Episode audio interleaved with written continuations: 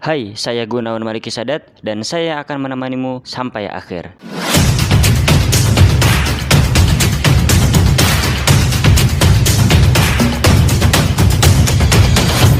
Balik lagi di GMS Podcast episode ke-45. Sekarang aku mau membahas cara bagaimana kamu bisa menjadi orang yang memiliki jabatan yang tentunya menjadi jabatan yang tinggi di sebuah organisasi dan setiap organisasi apa pun itu. Sebenarnya ada cara-caranya, ada step-stepnya dan bisa kamu mulai dari sekarang. Ya, dan tentunya ini membutuhkan proses dan namanya jabatan itu kan ditunjuk orang pasti ini agak sedikit memerlukan proses gimana caranya orang-orang di sekitar kamu peka atau realize sadar bahwa kamu itu memiliki sifat-sifat tertentu atau melaksanakan hal-hal yang akan aku bahas di podcast episode kali ini. Nah, ini khusus banget buat kamu yang sekarang lagi aktif di OSIS atau mungkin di BEM atau di Dewan Eksekutif Mahasiswa. Ya, jadi kamu bisa pakai cara-cara ini biar kamu bisa aktif di organisasi dan menjadi petinggi-petinggi dalam sebuah organisasi. Jadi kamu nggak diem-diem aja di organisasi atau menjadi orang atau mahasiswa yang cuma kuliah habis itu pulang kupu-kupu gitu ya kuliah kupu-kupu. Jadi kamu kuliah pulang kuliah pulang. Tapi aku mau kamu bisa aktif di dunia perkuliahan dan tentunya juga bisa aktif di dunia organisasi. Jujur Aku mau sharing ilmu ini karena aku emang sudah berpengalaman banyak organisasi waktu aku SMA. Aku udah cukup banget. SMA di pondok pesantren, aku udah menggenggam berbagai macam kepanitiaan dan organisasi. Jadi ketika aku di dunia perkuliahan, ya aku dapat petinggi terus jadi jabatan jadi memiliki jabatan tertinggi. Karena aku memiliki banyak pengalaman. Tapi karena aku udah bosen yang namanya organisasi alurnya juga aku udah tahu workflownya juga udah tahu sistemnya juga udah tahu aku udah biasa-biasa aja di Dewan Eksekutif Mahasiswa. Akhirnya ya aku nggak seaktif seperti aku SMA cuma ngejalanin aja kalau sekarang. Tapi aku realize apa yang aku lakuin sekarang ya itu terbukti. Akhirnya aku ditunjuk menjadi kepala bagian atau kepala sebuah lembaga atau ketua acara. Ya karena aku melakukan step-step yang akan aku bahas di episode kali ini. Jadi kalau misalkan kamu ingin aktif atau memiliki jabatan di sebuah organisasi coba kamu praktekin ya poin-poin ini.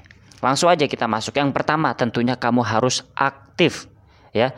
Kalau kamu nggak aktif atau pasif kalau kamu pasif ya gimana cara orang mau ngelihat kamu bahwa kamu itu berbobot, bahwa kamu itu memiliki value atau nilai-nilai tertentu yang tentunya bisa mendorong organisasi biar memecahkan suatu masalah atau tentunya mengeluarkan solusi bagaimana cara organisasi itu memiliki value atau memiliki dampak di sebuah sekolah atau lembaga-lembaga tertentu seperti universitas. Ya, contoh aktif itu seperti apa aja? Kalau kita realisasikan di dunia nyata, contohnya ketika kita rapat, ketika kamu sudah di organisasi atau sebelumnya ketika kamu sudah mendekat untuk menjadi kepanitiaan atau sebelum dibentuknya organisasi kamu tuh harus bisa speak up di dalam sebuah rapat. Kamu harus bisa mendorong diri, mengangkat mental kamu untuk bisa berbicara di depan teman-teman kamu untuk mengeluarkan sebuah pendapat tertentu. Jadi kalau misalkan kamu selama ini masih cuma mendengarkan aspirasi-aspirasi dari teman kamu, kamu gak pernah speak up apa yang kamu pikirkan, apa yang menurut kamu lebih baik daripada pendapat-pendapat mereka, ya orang gak bakal mandang kamu siapa. Orang gak bakal menilai bahwa kamu tuh solutif, kamu itu memiliki solusi, ya. Jadi jangan pernah berpikir bahwa apa yang kita pikirkan itu pasti akan kalah dengan pendapat orang lain. Oke, okay? penilaian itu rasional. Penilaian itu tergantung orang masing-masing. Orang memiliki latar belakang berbeda. Pasti orang juga memiliki penilaian yang berbeda. Jadi, aku saranin buat kamu yang masih belum berani speak up di rapat, ketika di rapat kamu cuma mendengarkan, coba mulai dari sekarang speak up. Oke, okay? jangan pernah diem aja. Ketika kamu memiliki solusi sebesar apa pun atau sekecil apa pun itu, coba keluarkan, belajar menyampaikan. Pertama, step pertama kamu belajar dulu.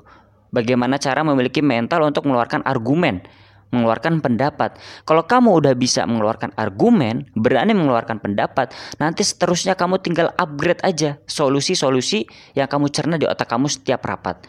Oke, jadi yang pertama kamu harus aktif di dalam sebuah rapat. Yang kedua, aktifnya kalau kita realisasikan di dunia nyata, kamu harus lincah atau agile. Ya, jadi sebelum kamu terbentuk atau masuk ke dua, sebuah organisasi belum ditunjuk nih kamu menjadi sebuah bagian atau anggota dari sebuah lembaga atau organisasi kamu harus terkenal bahwa kamu tuh agile atau lincah orangnya bisa cepat mengerjakan sesuatu tanggap dalam menyelesaikan sesuatu ketika ada masalah kamu tahu cara menghadapinya bagaimana ketika kamu dikasih tugas kamu cepat mengerjakannya dan gak leha-leha gak bermalas-malasan jadi, kamu cepat untuk menuntaskan segala pekerjaan yang dihadapi oleh kamu. Yang ketiga, show up seperti yang udah aku bahas di rapat tadi, tapi ini benda konteksnya. Jadi show up yang tadi aku jelasin itu di rapat. Tapi show up yang ketiga di poin aktif ini, kamu harus berani tampil di kelas, atau di mana pun itu, ketika kamu nongkrong, ketika kamu sedang berada di keramaian, pokoknya ketika kamu berada di keramaian, berkelompok, bersosial, kamu berani show up, kamu berani ngomong, kamu berani bercerita, kamu berani mengaparkan sebuah pendapat, kamu bakal bisa dilihat orang bahwa kamu memiliki ide-ide yang unik. Oke? Okay? Jadi show up, kamu harus berani tampil. Walaupun kamu introvert, tapi kalau kamu memiliki skill communication yang baik, communication skill yang baik, dan public speaking, kamu gak akan pernah malu untuk tampil di depan orang. Kenapa kita harus berani show up?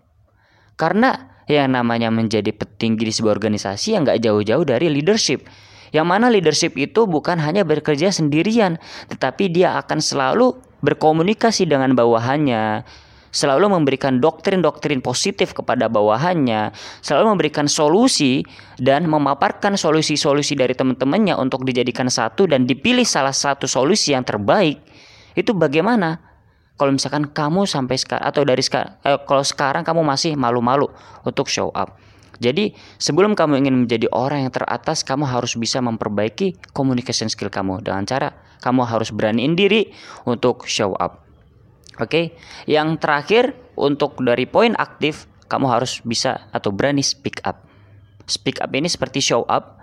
Kamu juga harus berani ngomong ketika ada kesempatan untuk presentasi atau menjelaskan atas pelajaran yang belum dipahami oleh teman-teman kamu ya seenggaknya kamu harus berani speak up tunjukin bahwa kamu itu berani ngomong di depan mereka tunjukin bahwa kamu jago public speaking karena menurutku pribadi public speaking itu bisa memberikan modal terbesar bahwa kamu itu pantas menjadi seorang pemimpin. Karena nggak jauh-jauh bahwa public speaking adalah cabang dari komunikasi. Kalau public speaking kamu bagus, kamu sudah mendapatkan beberapa poin dari skill communication, communication skill. Oke, okay? tapi kalau kamu communication skillnya bagus, ya kamu bercabang, kamu public speaking udah pasti bagus, negotiation skill udah bagus, dan macam-macam. Oke, jadi kamu harus beraniin diri untuk speak up. Nah, kalau tadi yang aktif, sekarang untuk pengalaman pribadi yang nomor dua itu kamu harus amanah. Kamu harus tanggung jawab. Jadi, kalau kamu ingin ditunjuk untuk menjadi ketua bagian atau ketua organisasi, ketua lembaga, ya kamu jangan merusak kepercayaan-kepercayaan yang udah diberikan sebelum dibentuknya organisasi itu. Setiap orang itu memiliki reputasi, setiap orang memiliki nama tersendiri, nama baik tersendiri. Kalau kamu diberikan suatu pekerjaan tapi kamu gak amanah, kamu gak nuntasin dengan baik, kamu gak ngejalanin dengan baik, reputasi kamu akan berkurang. Akhirnya kamu gak dipantau lagi nih bahwa kamu tuh pantas untuk mengemban sebuah pekerjaan yang besar, bahwa kamu pantas untuk memimpin teman-teman kamu yang lain untuk memperbagus nilai-nilai dari sebuah organisasi.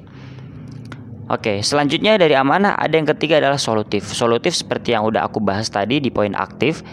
Ya, kalau misalkan kamu nggak berani speak up, nggak berani show up, bagaimana kamu bisa memberikan solusi? Oke, jadi modal utamanya tadi show up dan speak up. Kalau kamu udah berani tampil di depan orang, hadir di tengah-tengah orang, dan speak up di depan orang banyak, kamu nyampaikan solusi, solusi kamu nanti akan terupgrade seiring berjalannya waktu ya kamu akan dijuluki oleh orang yang solutif, orang yang selalu memberikan solusi. Oke. Dan yang terakhir kamu harus menjadi orang yang energik. Hampir seperti agile tapi aku lebih fokus kepada behavior seseorang. Karena begini, Gak semua orang yang agile, yang lincah itu memiliki behavior atau perilaku yang baik. Maksudnya gini, banyak orang yang cara jalannya itu masih salah. Banyak orang yang cara memandang itu masih salah, cara berbicaranya masih salah, walaupun itu sudah dari kecil gitu loh. Dan sebenarnya ini bisa dipaksa untuk kita perbaiki, untuk bisa kita perbaiki diri sendiri. Pasti pernah kan? Atau sekarang nih kamu punya teman yang jalannya itu megal-megol padahal cowok tapi kayak perempuan. Atau kelihatannya lemes padahal cowok. Nah itu namanya behavior perilaku mereka. Coba kalau kamu ingin menjadi seorang pemimpin kalau kamu ingin menjadi seorang yang memimpin sebuah lembaga kamu harus mengupgrade personality kamu. Dari behavior, cara berjalan kamu, cara menatap, cara menyampaikan, cara berbicara, cara berteman, dan lain-lain. Oke, jadi tadi ada empat poin besar dan yang aktif tadi aku udah kasih cabang empat cabang ya bisa kamu terapkan dan jangan lupa kamu share ke teman-teman kamu yang lain yang menurut kamu itu pantas atau udah dicalonkan untuk menjadi ketua organisasi. Oke, semoga bermanfaat ya. Salam semangat.